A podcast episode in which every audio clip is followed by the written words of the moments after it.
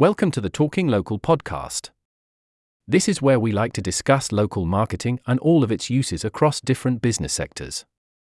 The marketing minds at We Are Acuity have lots to share on the current landscape of local marketing and how different companies approach it. We hope you enjoy and are able to learn a thing or two.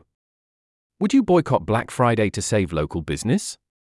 Well, in a recent survey, around 85% of British Independent Retailers Association, BIRA, members said they would not be slashing prices within their stores this year to compete with Amazon's self imposed annual retail trend. It's a percentage that has increased year on year and signals that independent retail doesn't see the value in this kind of event. That's a great thing, as massive discounting would be yet another challenge to margins in a year that has seen lockdowns restrictive regulations, rising costs, and supply chain issues. It was widely reported in the media that at the start of the pandemic, customers turned to online providers, but that was because there was no other choice, and so large companies such as Amazon were the big winners. But over the last 18 months, the independents have fought back with resilience and creativity. Addressing some of the unfair imbalances between high street shops and online retailers, Many have harnessed digital technology for sales and promotion. Ask me how We Are Acuity can help.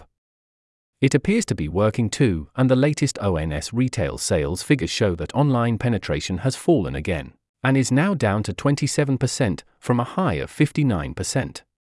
This is a sign that shops are fighting back and regaining the trust and confidence of the consumer, with many looking to shop local and spend money in their local community. Whilst bricks and mortar independents have been gaining trust, the tide seems to have turned on Black Friday. Which recently reported 99.5% of Black Friday deals were cheaper or the same price at other times of the year, and they also found a significant number of shoppers couldn't easily afford their purchases and some even got into debt after being lured in by the hype. That's not exactly enhancing consumer trust now, is it? Maybe that is why research for Retail Week found most UK consumers were not planning on making any major, discretionary purchases on Black Friday this year.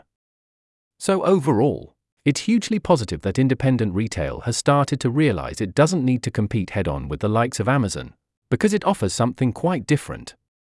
As we have said before, if local retailers can offer something special, an experience rather than a transaction, then they can add value in a way that distances themselves from the purely online giants.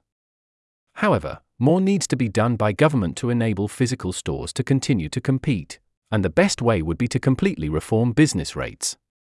Let's hope that can happen soon, but feel free to contact your MP to apply some more pressure. Here's an article from The Guardian that we found really interesting. Thanks for listening.